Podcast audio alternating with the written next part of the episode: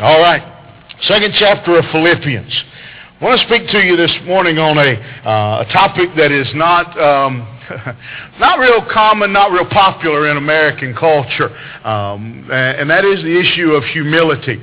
Uh, and uh, I, I, labeled it the high hurdle uh, of humility. It is a uh, a real hurdle for some people to operate uh, in the idea uh, and practice uh, humility. Um, leading into this, it's interesting. If you go back into the Gospels, uh, you will read there how uh, the book of Matthew records for us that uh, near the end of Jesus' ministry, uh, his disciples got right cantankerous.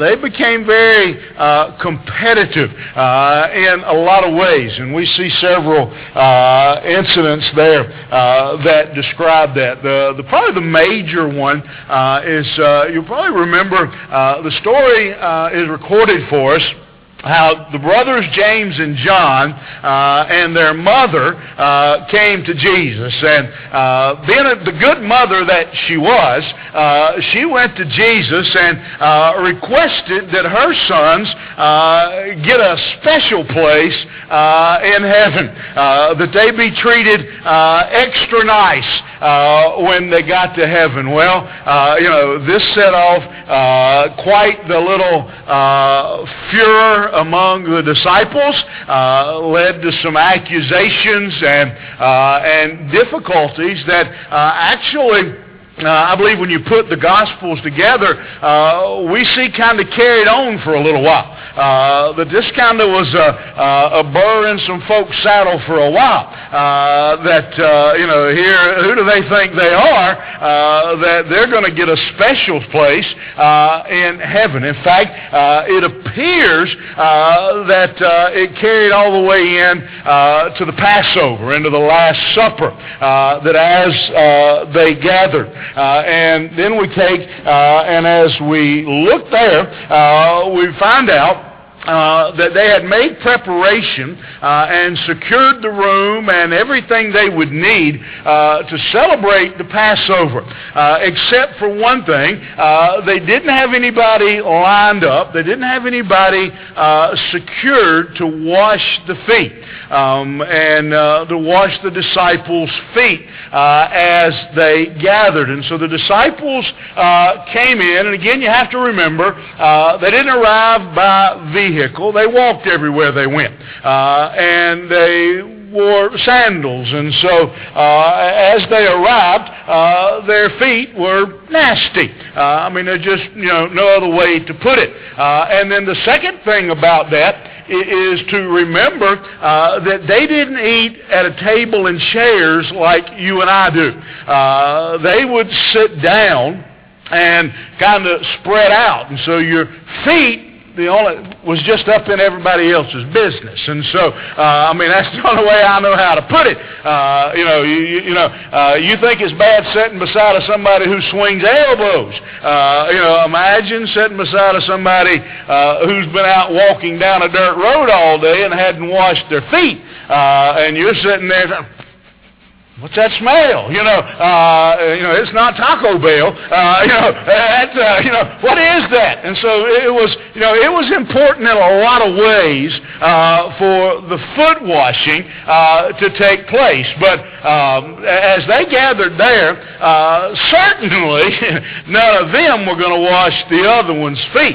Um, and in fact, uh, washing feet uh, was considered such a um, lowly, dirty job uh, that it was actually, the rabbis uh, had taught uh, that it was forbidden uh, to compel uh, another Hebrew uh, to wa- even a slave. Uh, you couldn't have another, you couldn't make one. Uh, now they chose to, fine, but you couldn't order uh, even your slave uh, if they were a Hebrew, uh, to wash your feet. And, so they've gathered now, uh, and they're all gathered around the table, and uh, again, nothing is, uh, you know, everybody's feet's dirty. Nobody's going to wash the feet. Uh, and Jesus comes in uh, and realizes what's going on, uh, gets up, gets a basin of water and a towel, and proceeds to start himself around the room, slowly but certainly, gently washing and taking the towel and drying each of the disciples' feet. We read in the book of John that Jesus said these words, If then your Lord and teacher have washed your feet, you also ought to wash one another's feet. For I have given you an example that you also should do just as I have done to you. Truly, truly, I say to you, a servant is not greater than his master, nor is a messenger greater than the one who sent him. If you can imagine at that point, I, I can only imagine that at that point uh, the disciples felt uh, about this talk. Uh, you can somewhat imagine as Jesus began to work his way around the room, washing feet, uh, that there that deer in the headlight mouth hung open. Uh, I can only, again, imagine as I think about it, there was probably some conversation going on, probably a little tense, again, because there was still some rumblings from James and John and their mother, and so it was probably a little bit of tension in the room, and, and, and they probably didn't notice it first, but as they, as they slowly began to realize what Jesus was doing, the volume level just finally went to zero as Jesus began to work his way around the room. And Jesus used this logic. Uh, it's ancient logic uh, that says if it's true for the greater, it's true for the lesser. In other words, if it, Jesus was saying, if it's true for me, it's true for you because I am greater than you. And so if I can wash your feet, you can wash each other's feet. And we today are just like those men uh, in that Last Supper, in that uh, upper room uh, on that occasion uh, in, in many times. I found uh, a poem, uh, well, not really a poem, uh, but a, a, a, a thing uh, written by uh, a man named Robert Rain. Let me just read that to you. It says, I am like James and John. Lord, I size up other people in terms of what they can do for me. How they can further my program, feed my ego, satisfy my needs. Give me strategic advantage. I exploit people, ostensibly for your sake, but really for my own sake. Lord, I turn to you to get the inside track and obtain special favors your direction for my schemes, your power for my projects, your sanction for my ambitions, your blank checks for whatever I want. I am like James and John.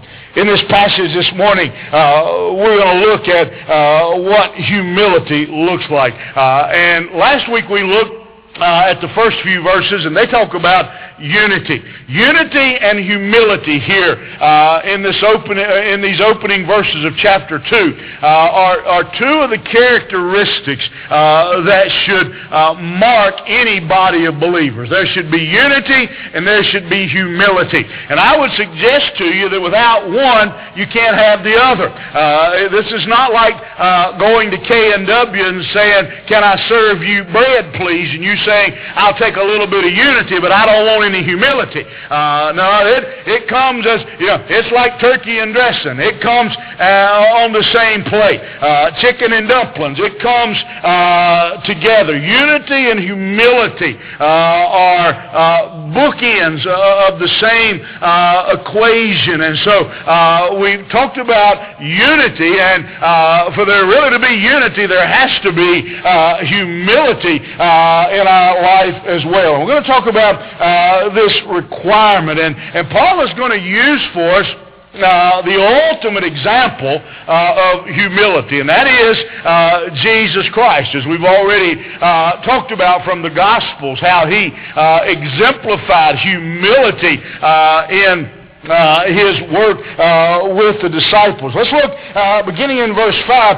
at how Paul deals with this issue uh, of uh, humility. In verse 5, uh, he says, Let this mind be in you, which was also in Christ Jesus. And so uh, he has these words for us. Uh, he uses again Christ as the ultimate example. He says, let this mind, the same mind that Christ had. Uh, you know, we have, uh, you know, it's kind of faded out of uh, popularity. You don't see it very often anymore. Uh, but for a while, everywhere we looked, you saw, what would Jesus do? Well, what would Jesus do comes back to what would the mind of Christ tell us. And so uh, Paul is saying, let's, let's think like Jesus. And if you think like Jesus, then uh, by extension, he says, uh, you will end up ultimately uh, that you will uh, act like Jesus. When, when Paul says here, the, the mind uh, of Christ, he first of all, uh, again, is telling us, uh, he's giving us this advice. Uh, he is saying to us uh, to have the same attitude. Uh, that may be a better word uh, for you and I today than even uh, the idea of the mind. He's saying have the same attitude uh, that Christ had. Well, we see Christ's attitude demonstrated to us uh, there in the upper room. Uh, he demonstrates his attitude as he goes and uh, and shows uh, these disciples, uh, here's what I'm willing to do. I'm willing to, to wash your feet. I'm willing to stoop down. Uh, the King of Kings, the Master, the Savior, uh, I am willing uh, to come. again, they, they regardless of, of, of, what at this point they understood about Jesus, and that's uh, debatable, what they exactly understood about who he was and, and what his mission was. But here's what they did uh, acknowledge about Jesus. They did acknowledge that he was their master. On several occasions, we see them calling him master. Now, whether they meant anything about uh, the Son of God, whether they meant anything about uh, being God, I don't, you know, we can argue that uh, all day long. But what we can, what, what we can settle on is beyond a doubt they considered him their master, their leader. And again, it was illegal, it was against the rules to compel a Jew, even a slave, to wash your feet. And here they sit, and their master is washing their feet. And so Jesus was doing something that they couldn't even make a Hebrew slave do. And so his attitude is demonstrated here. Uh, and uh, again, we, we see that. And so what Paul is saying to us is your attitude should be the same as Christ. Your attitude uh, towards each other. Your attitude towards the body. Your attitude towards strangers. Your, as we look, we see Jesus Christ's attitude demonstrated throughout the Gospels uh, towards the sick, towards the sinner, towards uh, even his enemy. We, we see his attitude. And Paul is saying uh, that we have that same attitude. Uh, we know that attitude. What was that attitude? That attitude was selfless. That attitude was sacrificial. That attitude was, uh, I will give of myself. We see the, the greatest portrayal there uh, on the cross of the attitude uh, of Jesus Christ. I will give myself for someone else's crime.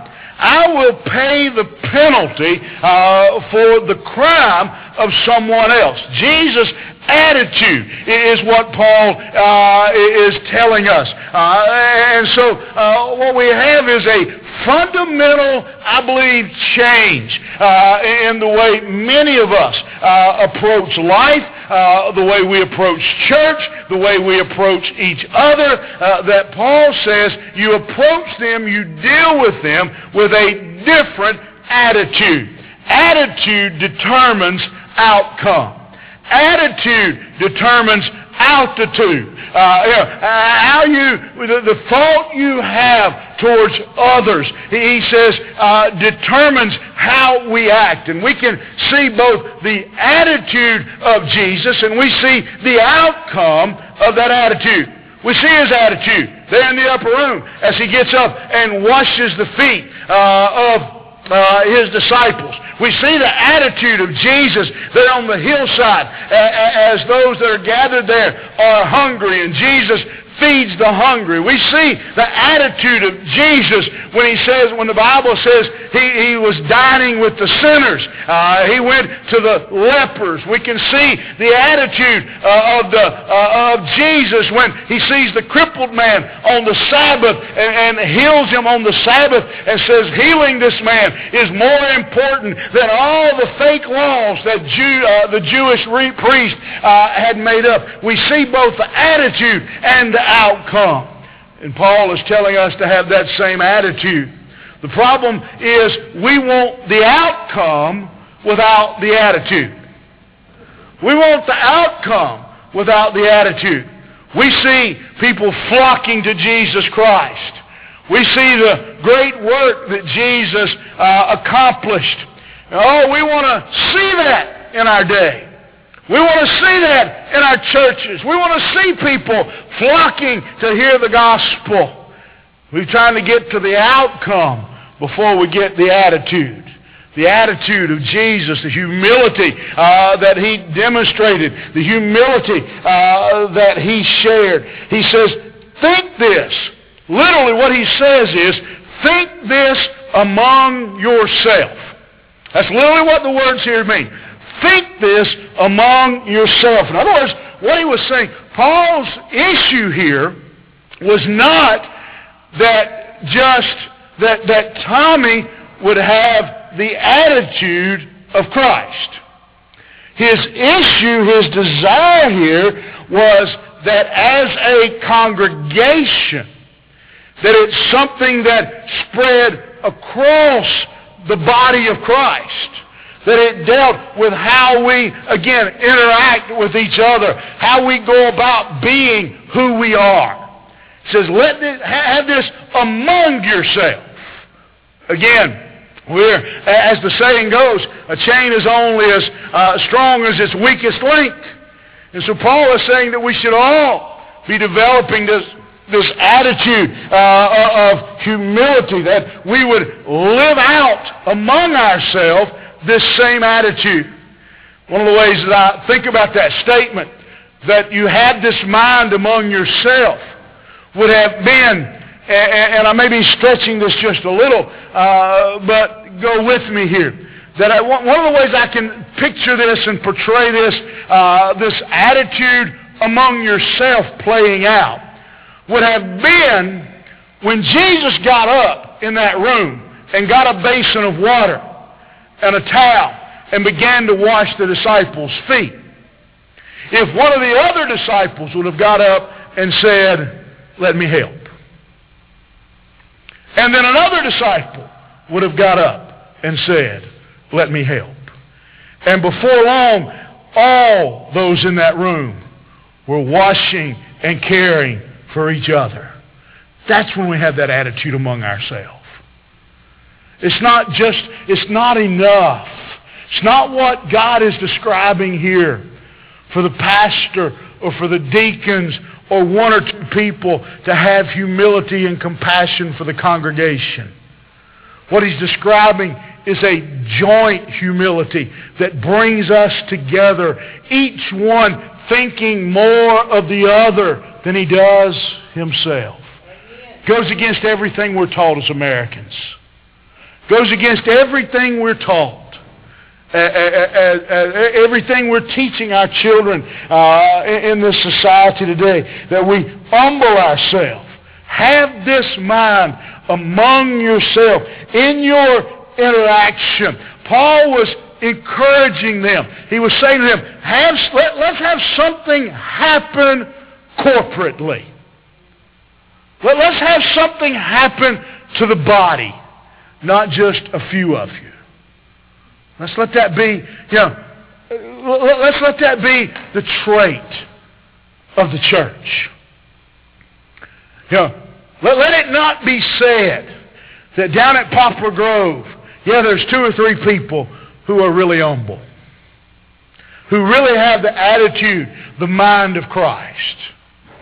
Paul's goal was that they would say, hey, down at Philippi, that whole body is united in the mind and the attitude of Jesus Christ. You know what the Bible says about a little bit of leaven, right? A little bit of yeast.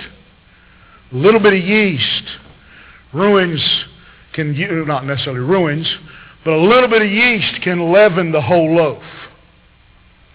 A little bit of pride can ruin the whole body. Paul is saying, let us corporately have this mindset. Let us corporately humble uh, ourselves. Imagine for a moment, if you can, this tremendous step down that Christ took in leaving glory to come to earth. It, it, it is literally impossible to imagine and understand the amount of humility it took on his part to leave the right hand of the Father and come and walk on this earth. And yet, that's exactly what he did, and that's exactly what we're being called to do.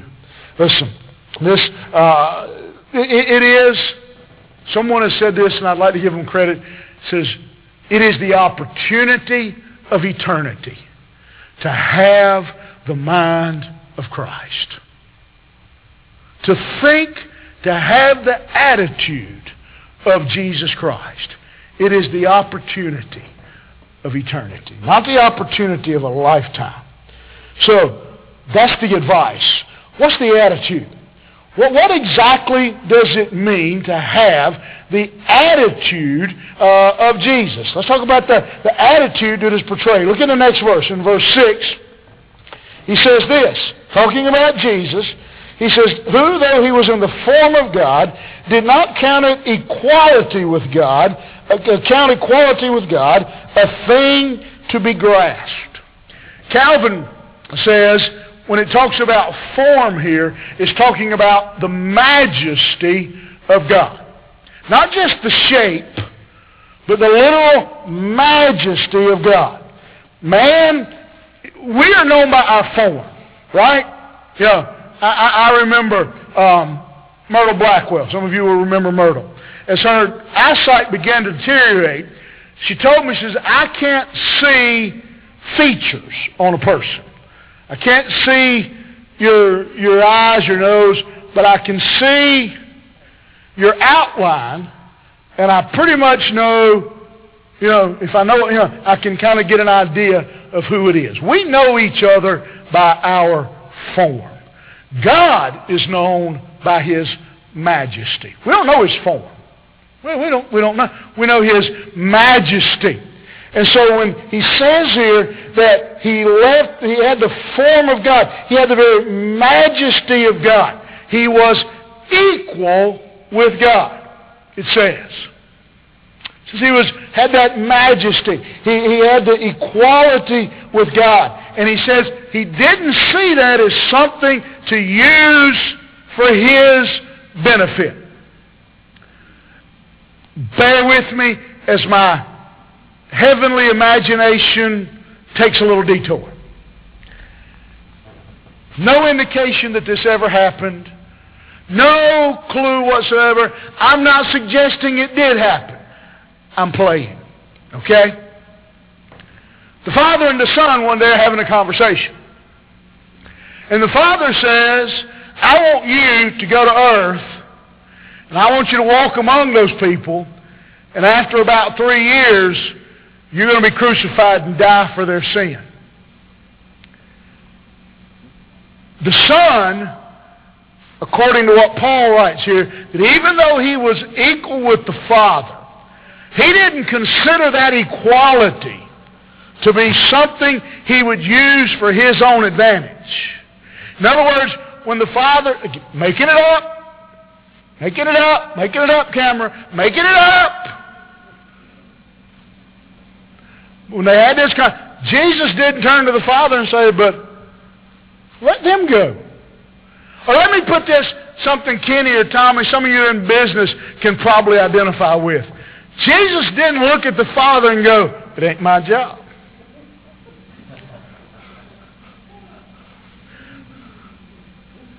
He didn't count his equality. He didn't use it as a way to get out of coming and serving and being a sacrificial lamb.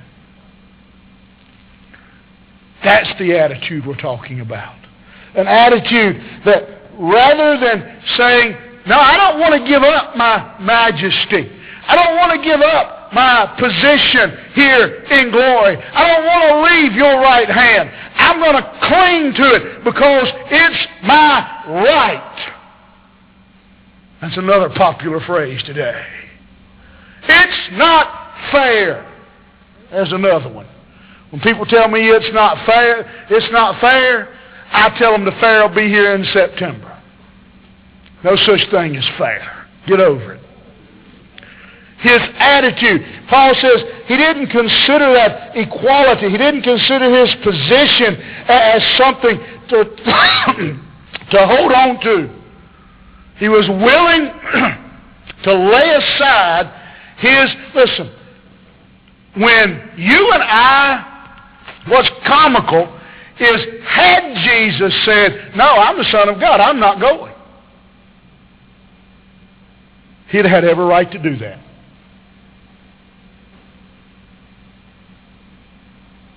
If he would have said, uh-uh, I'm the second part of the Trinity. I'm the Son of God.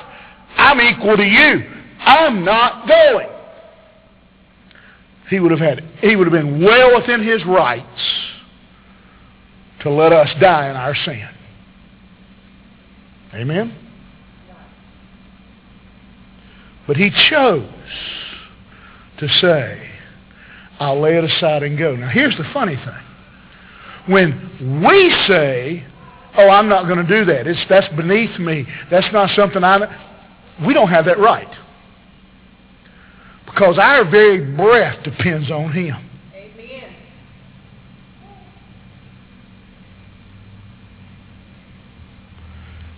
That's the attitude Jesus portrayed. He says, I'll give all of that up. I'll, I'll leave glory. I'll leave the angels. I'll leave my throne. I'll leave behind part of Again, he gave up his omnipresence to take on the humanity of man and come walk among us. He gave up part of, he gave up part of his rights that were his undeniably. He laid them aside and said, I'll do this for them. That's the attitude of Jesus Christ.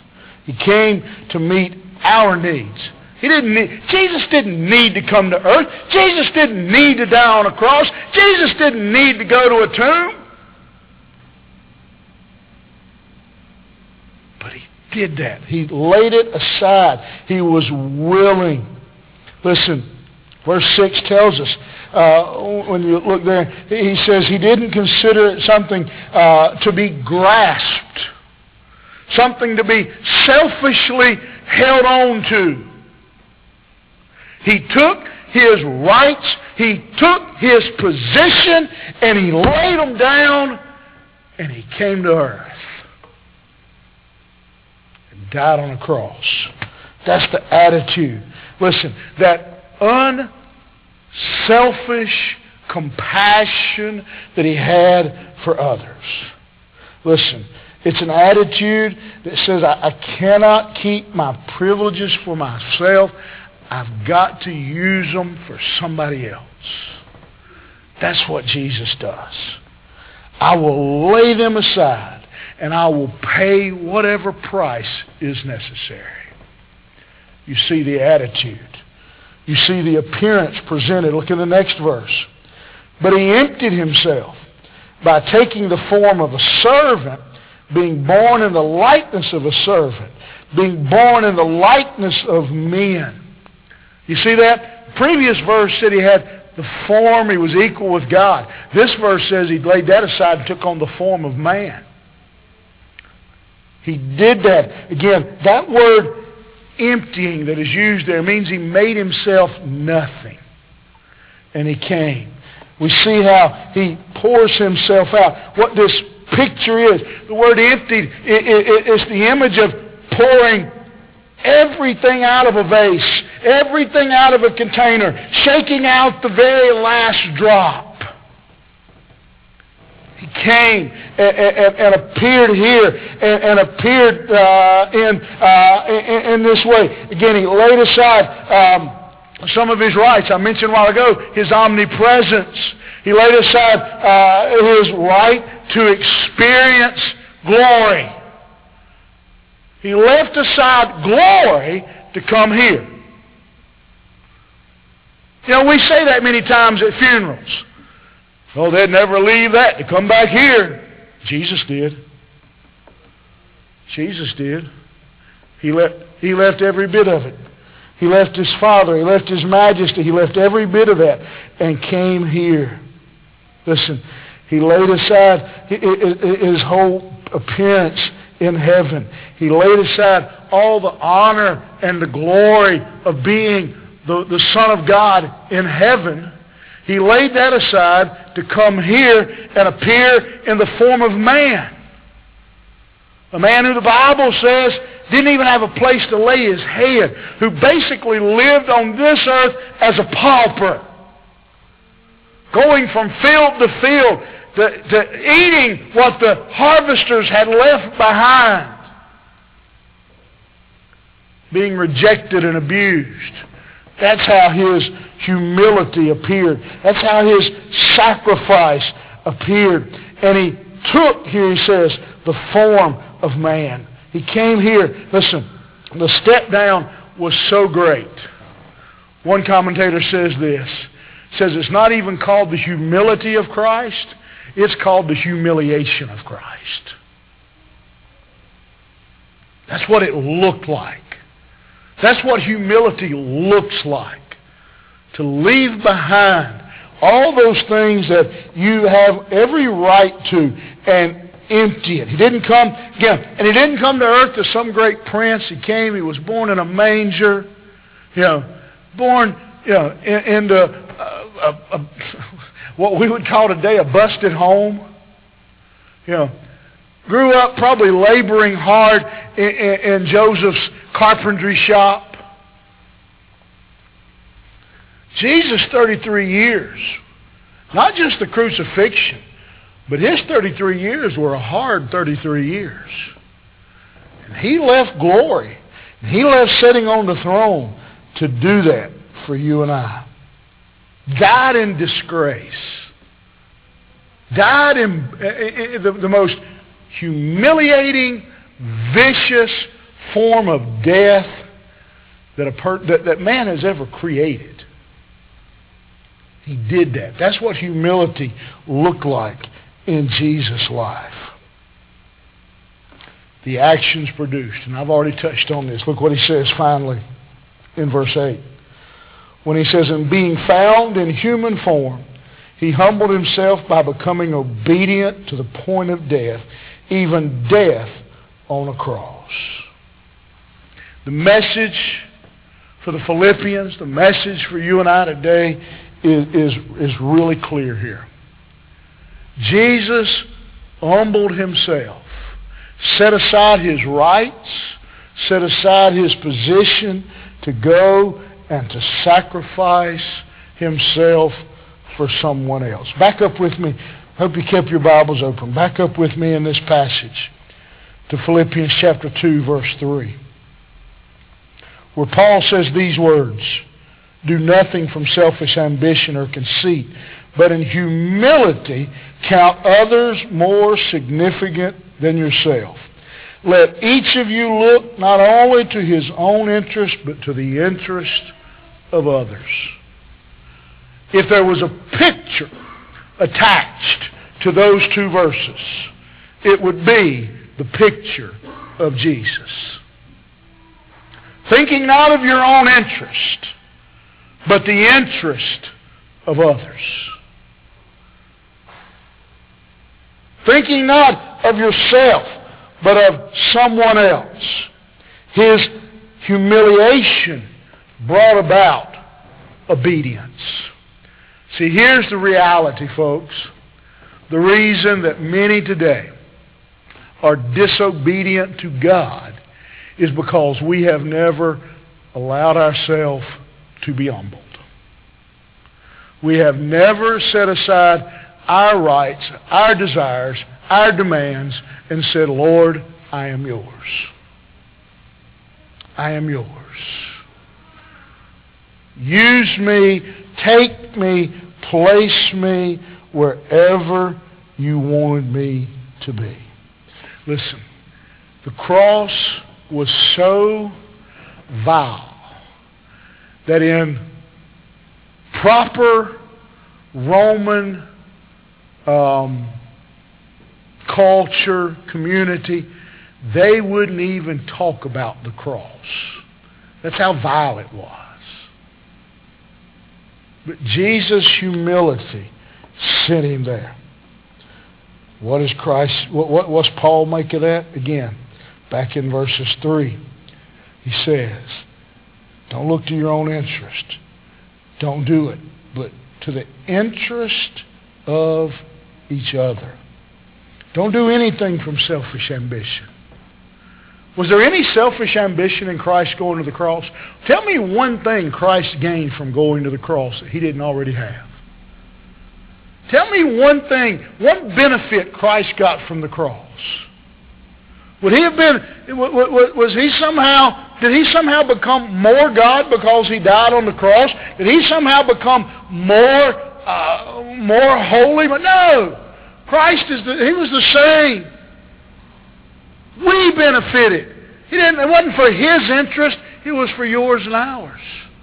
That's what he means by humility.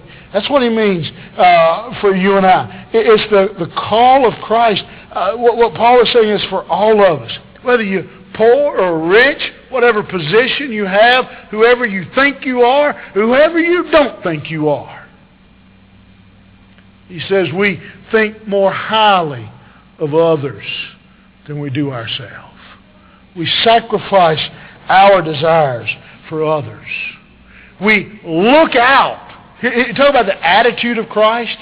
We look out for the interest of others more than ourselves. That's not American, folks. That's not human. That's Christian. That's a work that God has done. Jesus said, if, go back to that verse I read a while ago.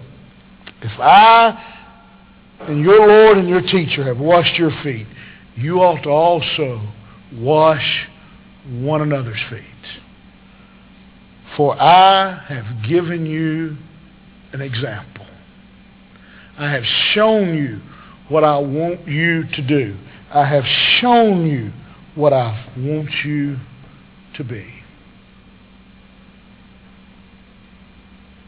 I want you to be more concerned about others than yourself.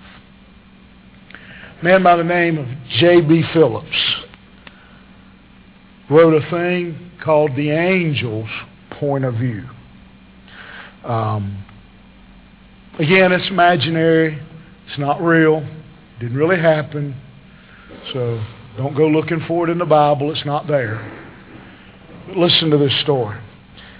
It's a story, it's a, an imaginary conversation of a young angel with an older angel being shown around the glories and the splendors of heaven. And as they traveled around, the little angel was starting to get tired and a little bored. He had been shown whirling galaxies and blazing suns infinite distances in the deathly cold of interstellar space. And to his mind, there seemed to be an awful lot of it all. Finally, he was shown the galaxy of which our planetary system is but a small part. As the two of them drew near to the star, which we call our sun, and to its circling planets, the senior angel pointed to a small rather insignificant sphere turning slowly on its axis. It looked as dull as a dirty tennis ball to the little angel whose mind was filled with the size and the glory of all that he had seen. I want you to watch that one particularly, said the senior angel, pointing with his finger.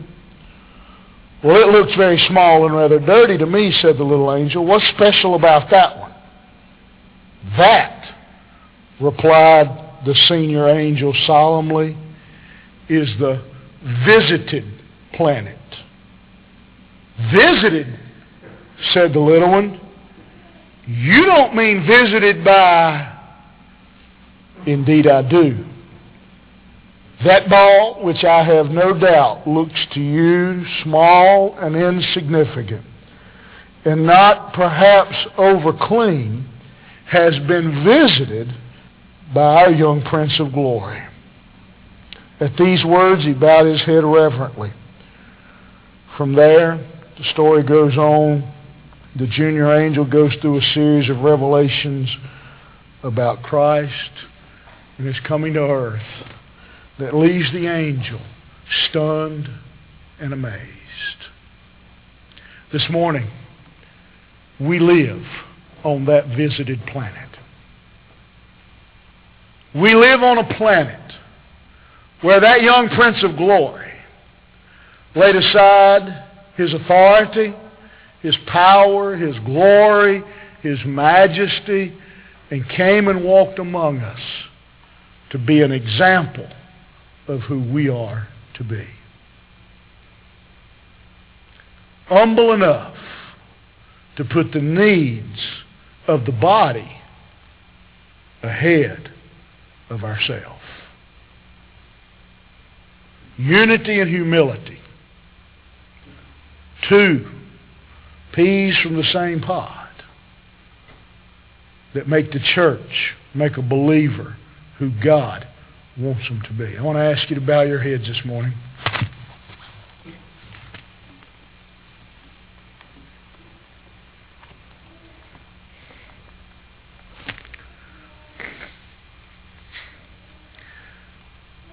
Christians all over this room. I want to ask you. I want you to take what we discussed last week, the idea of unity, and this week the idea of humility. And ask yourself, are those my characteristics? Lord, make me humble. I want the same attitude, the same mind that Jesus had. Can we pray together this prayer? Lord, less of me and more of you. Less of me and more of you. You're here today and you don't know Christ. A lot of what we've talked about this morning was how Christ came to this earth, how he laid aside his glory, how he laid aside his position and he came to this earth to die on a cross. If you don't know him personally this morning as, as your Lord and Savior, would you come today and let me show you from God's Word how you can be saved, how you can know him today? You're joining us online. Would you call, send an email, reach out? I'll be glad to spend time with you as well. I don't want anybody to leave here today not knowing the King of Glory. Do you have that attitude? Father, we thank you this morning for your word. God, we ask you today that you would stir our hearts. God, we've talked about unity. We've talked about humility. Two characteristics that go against all of human nature. They go against our sinful self. God, to set aside our own wants, our own desires, our own ambitions, our rights, for the needs and the assistance and the support of our brothers and sisters. God, I believe that's what you mean for the church to be. What you mean for Christians to do. So God, today I pray that all over this room, across the internet, God, our hearts would be humbled. God, help us to have the mind that, that, that Jesus Christ had. Not clinging to our position, not clinging to our rights. God, humbly, humbly serving you and serving others. God, if there's one that doesn't know Christ, that doesn't know him personally, the sacrifice that he made, God, would you stir their heart? And today would be the day of salvation. And we give you the glory for it all, for it's in Jesus' name I pray. Amen.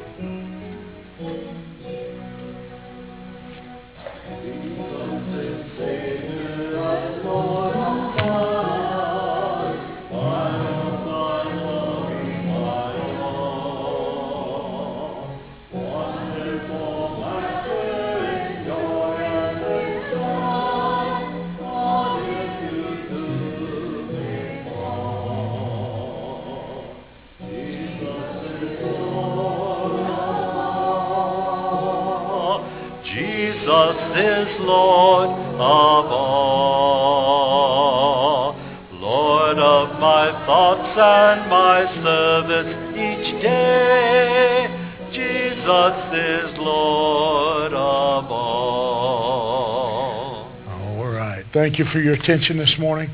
Um, I did want to say this. Is that thing red, Archie? Cut that thing off, Caleb.